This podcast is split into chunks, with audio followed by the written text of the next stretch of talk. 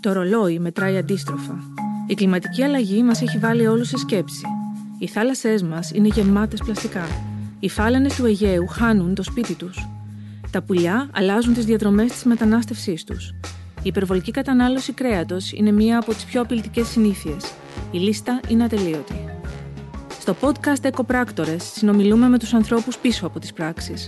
Με οικολογικούς ήρωες, με ψαράδες, με οργανώσεις και ιδρύματα, με δήμους νησιών και χωριών, με επιστήμονες και πολίτες για τον δικό τους αγώνα για την προστασία του περιβάλλοντος. Είμαι η Νίνα Μαρία Πασχαλίδου και μαζί θα εκπαιδευτούμε για να γίνουμε και εμείς πράκτορες της φύσης.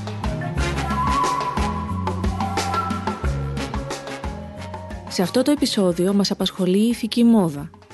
Είμαστε οι Έλληνες συνειδητοποιημένοι αγοραστές και ποια είναι τα κριτήρια των επιλογών μας.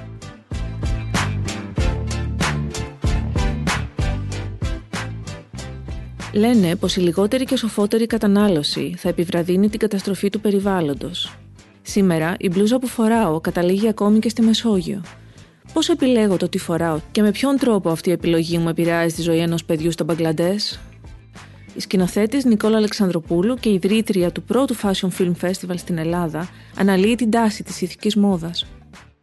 Τι είναι η ηθική μόδα? Πώς ξεκίνησε αυτό το ρεύμα? Λοιπόν, ξεκίνησε κάτω από μια συνθήκη καθόλου ωραία, θα έλεγα. Το δύο χιλιάδες δεκατρία κατέρευσε το κτίριο Ράνα Πλάζα στο Μπαγκλαντές. Ήταν, είναι λίγο έξω από την πρωτεύουσα του Μπαγκλαντές. Με αποτέλεσμα το θάνατο τουλάχιστον χίλια διακόσια ανθρώπων και δυόμισι χιλιάδες τραυμα, τραυματίες. Ήτανε πέντε υφαντουργίες εκεί μέσα, οι οποίες είχαν σχέση με τη Μάγκο, ξέρεις, την, αυτή την, Βρετανική, την ισπανική εταιρεία τέλος πάντων, και μια ισπανική τράπεζα. Λοιπόν, οι άνθρωποι είχαν, το είχαν πει, είχαν παραπονωθεί πάρα πολύ ότι υπήρχαν ρογμές, ότι οι συνθήκες ήταν άσχημες εργασίες, ο ένας πάνω στον άλλον.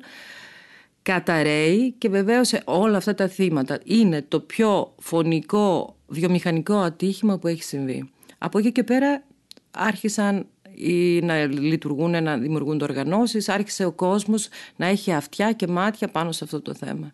Έτσι λοιπόν Αχ, ξεκίνησε. Συγκλονιστικό αυτό. Συγκλονιστικό, ναι, πραγματικά. Ναι, το event. Δεν το, ούτε καν το θυμάμαι. Είναι, έτσι και δεις τις, τα βίντεο που υπάρχουν τη στιγμής που καταραίει το κτίριο.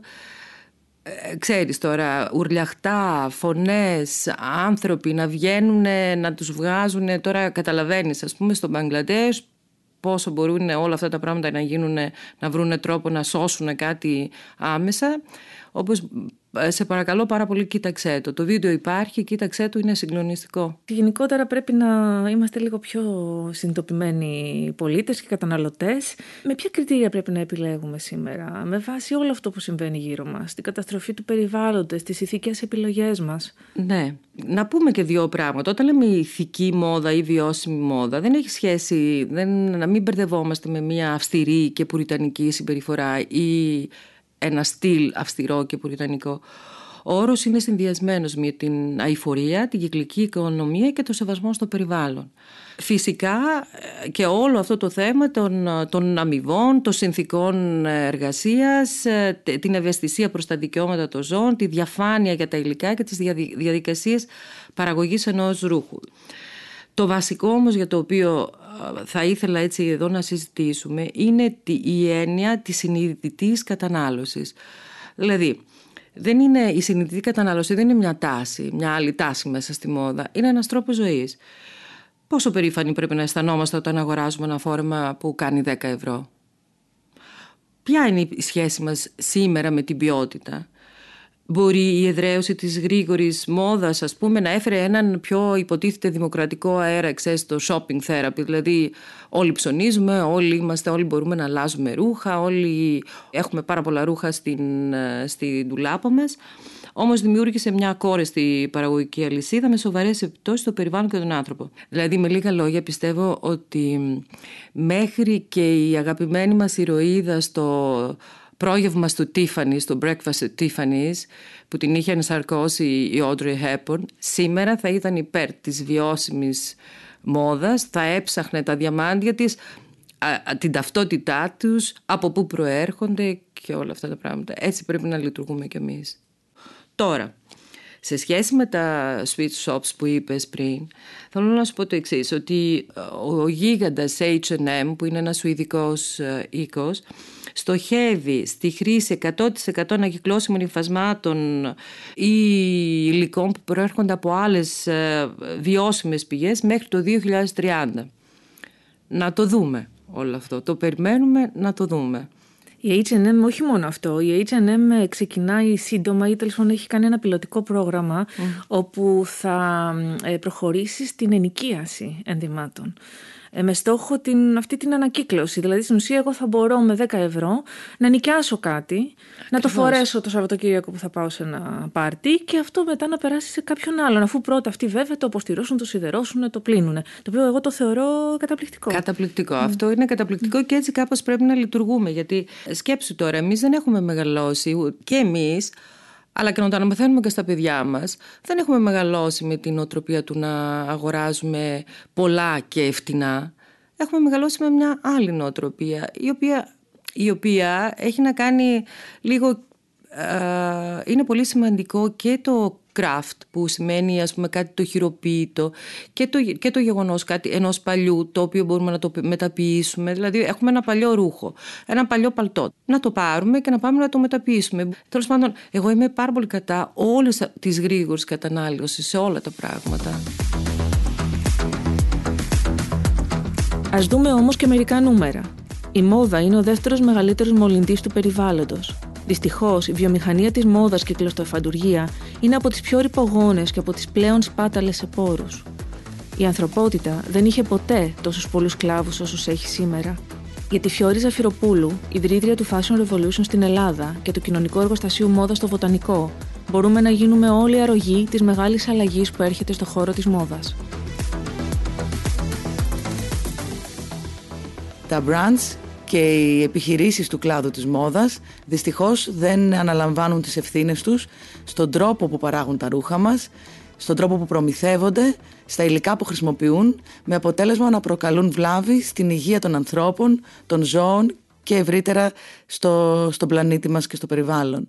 Αρκεί να σας πω κάποια νούμερα για να καταλάβουμε καλύτερα όταν μιλάμε για τη μόλυνση του περιβάλλοντος που συγκρίνει, σε σχέση με τη μόδα, που προκλείεται από τη μόδα.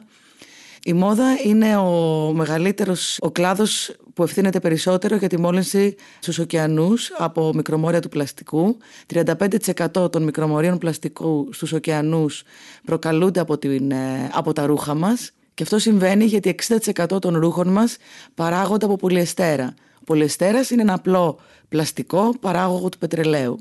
Όταν λοιπόν πλένουμε τα ρούχα μας, οι ίνες και τα μικρομόρια πλαστικού εκλείονται στο, στο νερό και φτάνουν στους ωκεανούς μας. Αυτή τη στιγμή υπάρχουν ε, από τους ερευνητές, βρίσκουμε ε, μικρομόρια πλαστικού ε, στα, στο βαθύτερο σημείο της γης, ε, στον Βόρειο Πόλο, καθώς και στο Everest.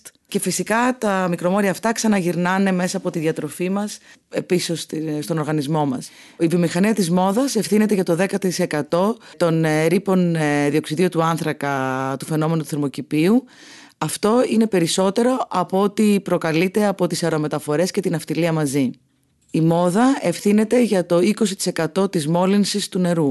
Η μόδα επίσης χρησιμοποιεί το είκοσι πέντε τοις εκατό των χημικών που παράγονται ετησίως. Δυστυχώς, ε, όλα αυτά τα τραγικά νούμερα που προκαλούμε στα, στο, στο περιβάλλον μας ε, οφείλονται πολύ στον τρόπο που μεταχειριζόμαστε τα ρούχα μας και στην κατανάλωση. Αρκεί να σας πω ότι τα τελευταία δεκατέσσερα χρόνια έχουμε αυξήσει εξήντα τοις εκατό την κατανάλωσή μας και αυτά που αγοράζουμε τα κρατάμε μόλις στο μισό από ό,τι τα κρατούσαμε πριν από δεκατέσσερα χρόνια. Το σαράντα τοις εκατό από αυτά που αγοράζουμε δεν τα βάζουμε ποτέ. Αρκεί να αναλογιστούμε ότι κάθε δευτερόλεπτο ένα φορτηγό γεμάτο από υφάσματα και ρούχα οδηγείται στη χωματερή ή στην καύση. Άρα λοιπόν υπάρχει μια τεράστια ευθύνη και από τη συμπεριφορά μας σαν καταναλωτές και όχι μόνο σαν παραγωγή. Όσο αφορά τον ανθρώπινο παράγοντα, εβδομήντα πέντε εκατομμύρια είναι οι άνθρωποι που εργάζονται άμεσα στη βιομηχανία της μόδας, το ογδόντα τοις εκατό είναι γυναίκες. Από αυτούς οι έρευνες δείχνουν ότι περίπου ένας στους τρεις υπόκειται σε λεκτική και φυσική βία, δουλεύει υπό υπασφαλείς συνθήκες και πληρώνετε ελάχιστα χρήματα τα οποία δεν είναι όσο ε, αρκούν για αυτό που λέμε living wage, η μισθή διαβίωσης, επιβίωσης. Η ανθρωπότητα σήμερα έχει σαράντα εκατομμύρια μοντέρνους σκλάβους, ένας στους τέσσερις είναι παιδιά και η, ο μέσος όρος ηλικίας ε, που βρίσκονται και δεσμεύονται μέσα στην ε, σκλαβιά είναι τα δώδεκα έτη. Το Fashion Revolution, λοιπόν, είναι το μεγαλύτερο παγκόσμιο κίνημα ακτιβισμού, το οποίο μάχεται για μια καθαρή, δίκαιη, ασφαλή και διαφανή βιομηχανία μόδας. Αγαπάμε τα ρούχα μας, αλλά δεν θέλουμε αυτά να μολύνουν το περιβάλλον και να ε, εκμεταλλεύονται τους ανθρώπους. Είμαστε αυτοί που παράγουμε τα ρούχα μας και είμαστε αυτοί που καταναλώνουν τα ρούχα μας. Είμαστε φοιτητές, είμαστε ακαδημαϊκοί, brands, designers, καλλιτέχνες, πολιτικοί. Είμαστε πολίτες του κόσμου. Και ζητάμε μια επαναστατική αλλαγή στον τρόπο που παράγουμε, προμηθευόμαστε και καταναλώνουμε τα ρούχα μας.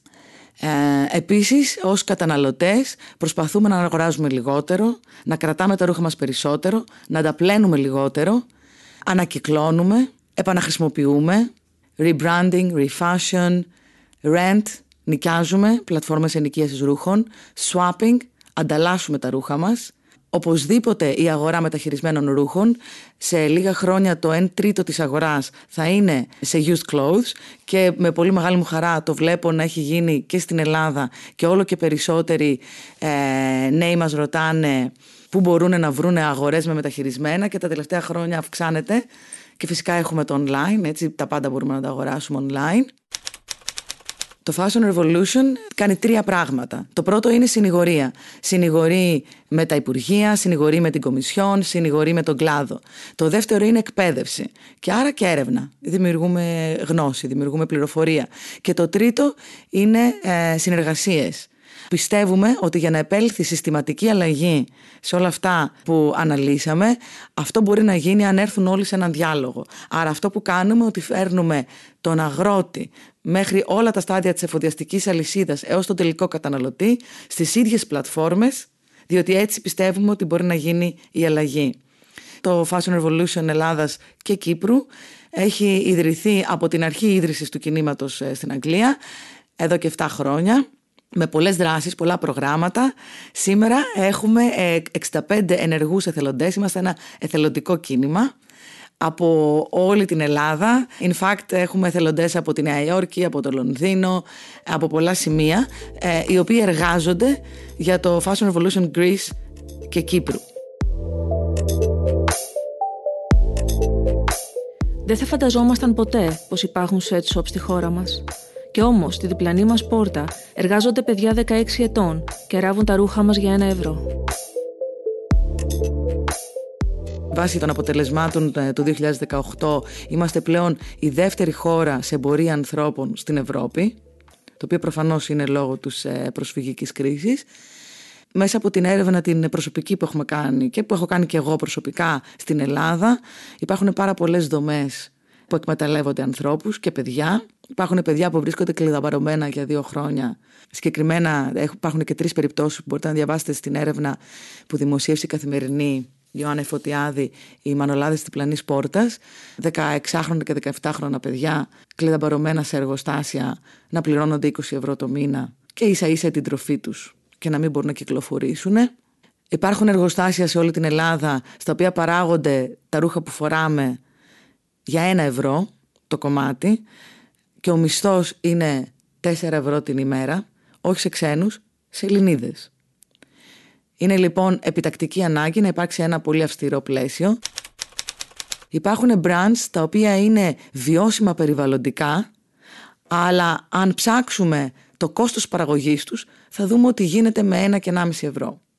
Άρα προφανώς είναι αποτέλεσμα εμπορίας ανθρώπων.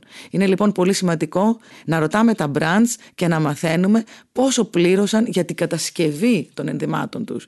Διότι δεν μπορεί κάτι να κατασκευάζεται για ένα ευρώ και να πωλείται πενήντα και εβδομήντα. Είναι τεράστιο το χάσμα. Όσον αφορά την Ελλάδα, έχουμε βιώσιμα brands, έχουμε τους Maison Φαλιάκος, με τους οποίους κάνουμε και το πρώτο Fashion Open Studio στην Ελλάδα, φέτος τον Απρίλη. Υπάρχουν βιώσιμα brands όπως είναι οι salty bags, όπως είναι οι three quarters, όπως είναι ε, τα Alchemy vegan shoes, όπως είναι τα Eating the Goober, τα sliders, όπως είναι η Vathos apparel. Υπάρχουν πολλά ε, brands ε, που προσπαθούν ε, και βασίζονται στην ε, επανάχρηση και την ε, κυκλικότητα. Οι Έλληνες σχεδιαστές έχουν αρχίσει και εκείνοι να κινητοποιούνται. Ή μήπως το έκαναν εξ αρχής. Ο Χρήστος Πετρίδης και ο Βενέδικτος Αντίπας του οίκου Φαλιάκου ακολουθούν έναν ηθικό και κυκλικό τρόπο παραγωγής, έστω και σε αυτή τη μικρή κλίμακα, διότι από τη μικρή κλίμακα μπορείς να φτάσεις στη μεγάλη. Η δική μας τοποθέτηση, και πάντα αυτό που λέγαμε εμείς, είναι αυτό εξαρτάται από τα ζητούμενα του ανθρώπου. Τι ζητάει, τι ανάγκες έχει, πώς είναι η ζωή του στημένη, τι χρειάζεται. Χρειάζεται δηλαδή να έχει πέντε ντουλάπες ρούχα ή χρειάζεται να έχει κάποια συγκεκριμένα κομμάτια ρούχων να καλύπτουν τη ζωή του έτσι όπως την έχει στήσει ο ίδιος. Υπάρχουν άνθρωποι που πρέπει κάθε μέρα να είναι κάπως με μια εμφάνιση ντυμένη, γιατί αυτό είναι το ζητούμενο της δουλειάς τους, γιατί αυτό είναι το ζητούμενο ε, της ε, κοινωνικής τους θέσης, αν θέλεις, ή ξέρω εγώ της ζωής τους πιο γενικά. Εκεί θα πρέπει ο καθένας να κάνει τον δικό του απολογισμό, τη δική του σκέψη και να δει πόσο ε, μπορεί να καλύψει τις ανάγκες του μέσα σε ένα πλαίσιο το οποίο δεν θα δημιουργεί προβλήματα σε όλους τους υπόλοιπους. Επειδή εδώ είναι ένα τελιέ το οποίο έχει ο Κώστας Φαλιάκος όταν γύρισε από το Παρίσι και έστησε το ατελιέ στην Ελλάδα αυτό, τότε δεν υπήρχαν τα έτοιμα ρούχα. Τότε έπρεπε η γυναίκα ή να, αν είχε κάποια οικονομική άνεση, να πάει σε κάποιο επώνυμο, ας πούμε, ατελιέ να ραφτεί, αλλιώς θα είχε τη μοδίστρα στο σπίτι ή θα πήγαινε σε μια καλή μοδίστρα. Δηλαδή έτσι χωριζόταν. Είχε όμως άμεση επαφή με αυτό που πρόκειται να φορέσει. Το ίδιο και ο άντρας, όχι μόνο η γυναίκα. Δηλαδή ήξερε την ποιότητα, ότι ξέρω εγώ είναι άνοιξη, θα φορέσει πικέ, θα φορέσει λινό, θα φορέσει, είναι καλοκαίρι, είναι χειμώνας, θα φορέσει το μάλινο, μπορεί να έχει ένα καλό παλτό κασμίρ. Είχε γνώση. Η γνώση δημιουργεί και αγάπη γι' αυτό. Όταν φτάνεις στο σημείο να μην έχεις τη γνώση, να μην ξέρεις τι είναι αυτό που αγοράζεις και απλά να τα αγοράζεις, είναι απολύτως λογικό να μην έχεις και την τόση αγάπη προς αυτό. Εύκολα έρχεται, εύκολα φεύγει. Για μας δεν υπάρχει παλιό και καινούριο. Ό,τι δίδεται με μια καινούρια ενέργεια, με μια καινούρια οπτική, είναι καινούριο. Τι θα πει παλιό και καινούριο? Δηλαδή, όταν ένα πράγμα έχει μια ποιότητα και αντοχή στο χρόνο, γιατί θα πρέπει να το προσδιορίσουμε παλιό, όταν μπορεί κάποιο μυαλό να το παρουσιάσει ως καινούριο? Κοίταξε, ε, εγώ βρίσκομαι, εργάζομαι με τη μόδα από το ενενήντα τρία. Έχω ζήσει τις εποχές αυτές της τρομερής εξέλιξης. Στο δικό μας το κομμάτι, στο κομμάτι της μόδας, εντάξει. Έχουμε παρατηρήσει όπου όπου υπάρχει τρομερή εξέλιξη, λίγο χάνεται η ισορροπία. Και πιθανότατα αυτό ίσως είναι και λίγο λογικό, έτσι, γιατί τα πράγματα εξελίσσονται πάρα πολύ γρήγορα, το κέρδος είναι πάρα πολύ δελεαστικό, βγαίνουν επιχειρήσεις, βγαίνουν πράγματα, ο κόσμος αυξάνεται, πρέπει να καλυφθεί. Ουσιαστικά εκεί πρέπει να βρεθεί η χρυσή τομή. Και γι' αυτό μετά από όλη αυτή, αυτό το τρελό boom που έγινε, από τότε που ξεκίνησε το έτοιμο ρούχο από τη δεκαετία του εβδομήντα και μετά φτάσαμε στο πολύ μαζική παραγωγή κτλ. Οπότε νομίζω ότι έκανε τον κύκλο του αυτό και γι' αυτό τώρα όλοι προβληματίζονται, σκέφτονται, κάνουν. Εμάς προσωπικά είχαμε μία, σαν οίκος, είχαμε μία παράλληλη πορεία με αυτό. Δηλαδή εμείς παραμείναμε σε αυτό που ήταν τότε. Δεν σου κρύβω ότι στις δεκαετίες αυτές κάπως ακουγόμασταν παλιακοί, γιατί δεν ακολουθούσαμε αυτό. Για μας όμως η βάση μας αποδείχθηκε ότι είναι αυτό που ουσιαστικά θα πρέπει να ακολουθήσεις. Μεγάλωσαμε τη διαδικασία το να έρθει η γυναίκα, να διαλέξουμε το ύφασμα, να κάνουμε το σχέδιο, να κάνουμε την πρόβα, να μοιραστούμε την καθημερινότητα. Έχει άλλη ζωή. Ή και να μην κάνεις όλη αυτή τη διαδικασία και στο δικό μας το κομμάτι του πρεταπόρτε που έχουμε έτοιμο ρούχο, το να έρθει η γυναίκα, να τη γνωρίσεις, να πεις δύο κουβέντες μαζί της, να την εξυπηρετήσεις, να της πεις ότι αυτό κατά τη γνώμη μου είναι πολύ κομψό επάνω σου ή αυτό δεν είναι το δικό σου το στυλ, έτσι με, που σε γνωρίζω και σου κάνω. Χάνεται αυτή η μαγεία, χάνεται αυτή η απόλαυση. Καταντά και το ντύσιμό μας ένα άγχος. Γιατί να έχουμε ένα επιπλέον άγχος στη ζωή μας, απλά για να γεμίζουμε ντουλάπες, το οποίο αυτό από πίσω δημιουργεί όλο αυτό το πρόβλημα στο περιβάλλον, σε ανθρώπους, στα πάντα. Η ανάγκη του να ντυθεί κάποιος δεν είναι μόνο η ανάγκη το να μην είμαστε γυμνοί, γιατί απαγορεύεται, ή το να α, καλυφθούμε από το κρύο, να καλυφθούμε από τη ζέστη ή οτιδήποτε. Είναι και μια έκφραση. Το ντύσιμό σου εκφράζει εσένα σαν άνθρωπο. Την έκφρασή σου δηλαδή την κάνεις με φτώχεια, με πίεση. Είναι σαν εσύ ο ίδιος να καταπιέζεις τη δική σου έκφραση. Η ζωή μας είναι πάρα πολύ από διάφορα πράγματα που συμβαίνουν παγκόσμια και ειδικά τον τελευταίο χρόνο, δέχεται απίστευτες πιέσεις που κάποιες από αυτές δεν μπορούμε να τις αποφύγουμε. Δεν μπορούμε να τις αποφύγουμε. Γιατί δηλαδή να δημιουργούμε στη ζωή μας οι ίδιοι και επιπλέον πιέσεις? Δεν υπάρχει λόγος. Γιατί να μην απολαύσουμε την αγορά μιας μπλούζας, να μην απολαύσουμε την αγορά του φαγητού μας, να μην απολαύσουμε την, την ποιότητα που θα έχει η μπλούζα μας, την ποιότητα που θα έχει το φαγητό μας.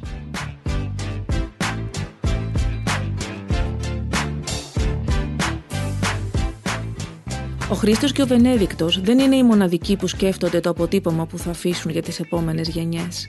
Για τους three quarters η ανακύκλωση είναι τρόπος ζωής.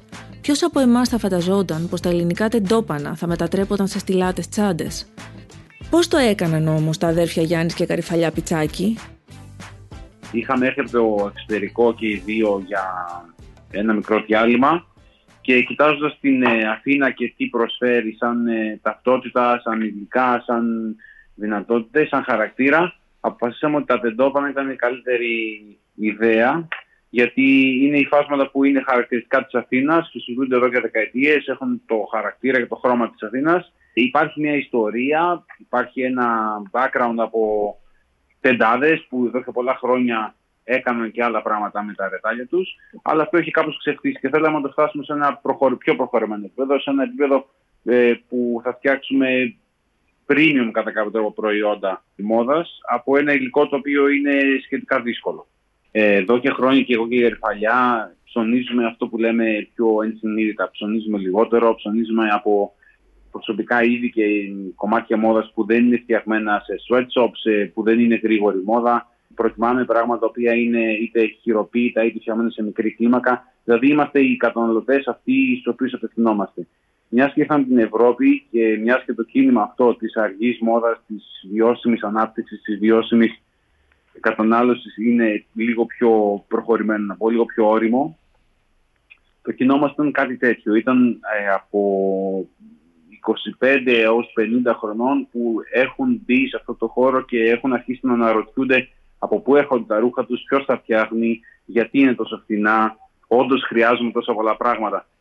Και μέσα σε όλο αυτό, τα τελευταία δέκα με δεκαπέντε χρόνια έχει ξεπηδήσει και το κίνημα της ανακύκλωσης, του upcycling δηλαδή, δηλαδή της επανάκτησης υλικών που θα πήγαιναν αλλιώς στα σκουπίδια. Το ελληνικό κοινό ήταν λίγο απροετοίμαστο. Είμαστε νομίζω ένα από τα δύο μπραντ που υπάρχουν στην Ελλάδα που κάνουν κάτι τέτοιο.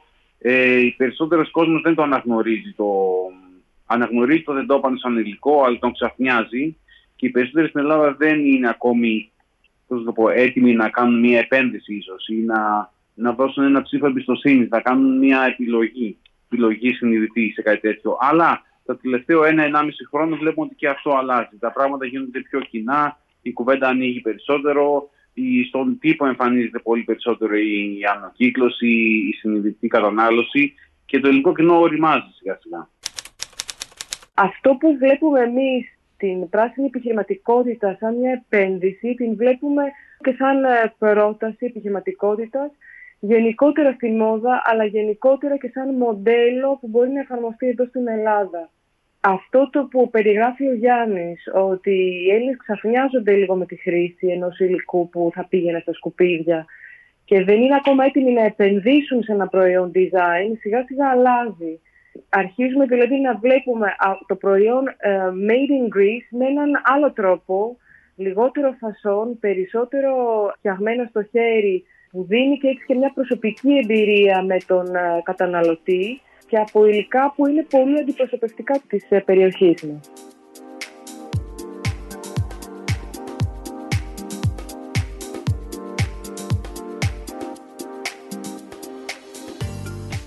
Τα ρούχα μπορούν να έχουν μια δεύτερη ζωή.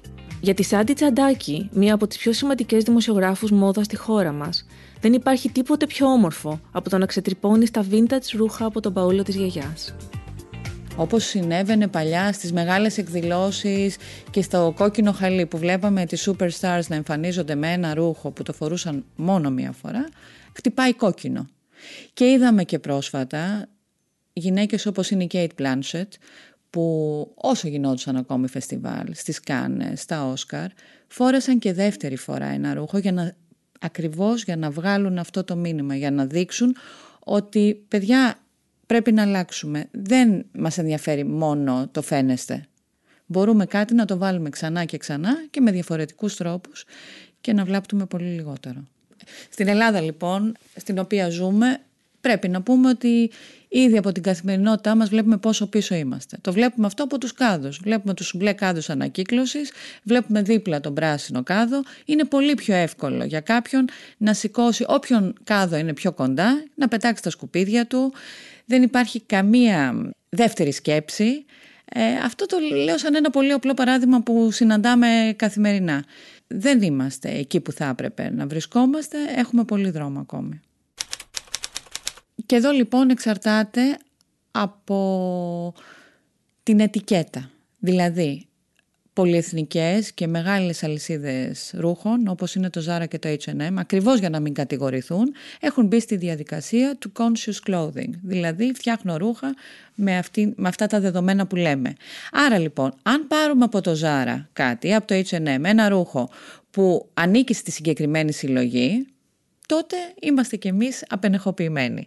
Αντίστοιχα, αν ένας σχεδιαστής όπως ο Αρμάνι εξακολουθεί να παράγει με τον ίδιο τρόπο που παρήγαγε πριν από δύο δεκαετίες, τότε είναι προτιμότερο να πάρουμε από τη γνωστή αλυσίδα.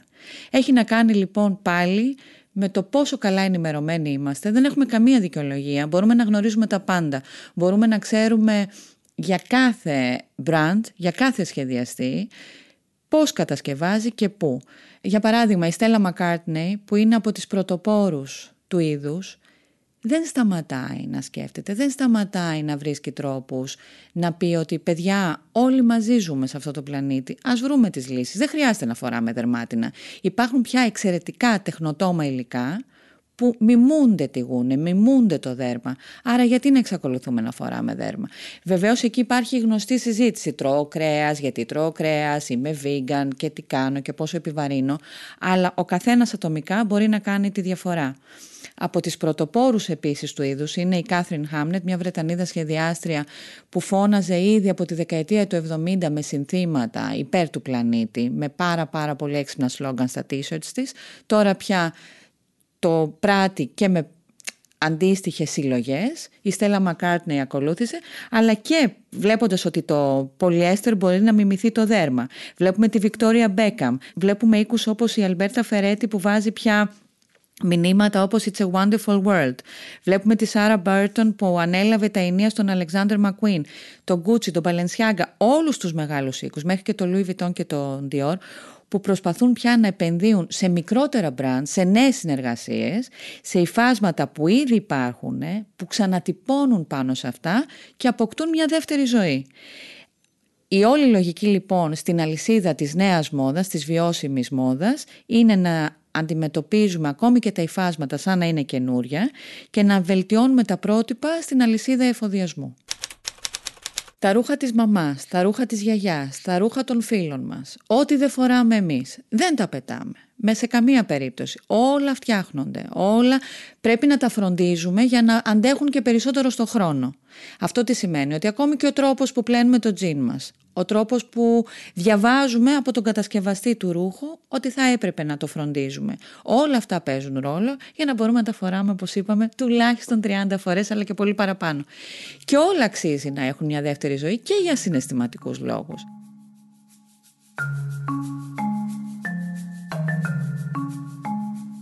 Ακόμη και σημαντικά πρόσωπα της μόδας έχουν αποφασίσει να αλλάξουν τον τρόπο με τον οποίο παράγουν και διανέμουν τα ρούχα τους. Ο Αρμάνι λέει πως είναι πιο οικολογικό να έχεις ένα κασμίρι σακάκι του ιδίου παρά πενήντα κομμάτια μιας φθηνής αλυσίδας. Μέχρι το επόμενο επεισόδιο, κάντε μια επίσκεψη στην τουλάπα των γονιών σας ή ρίξτε μια ματιά στις οικολογικές κολεξιών των μεγάλων αλυσίδων. Είναι συνήθως guilt-free.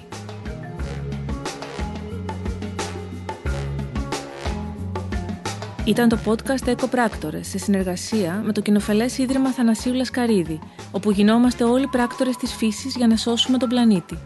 Είμαι η Νίνα Μαρία Πασχαλίδου και με ακούτε στο Spotify, Apple Podcasts, Google Podcasts και όπου ακούτε podcast από το κινητό σας.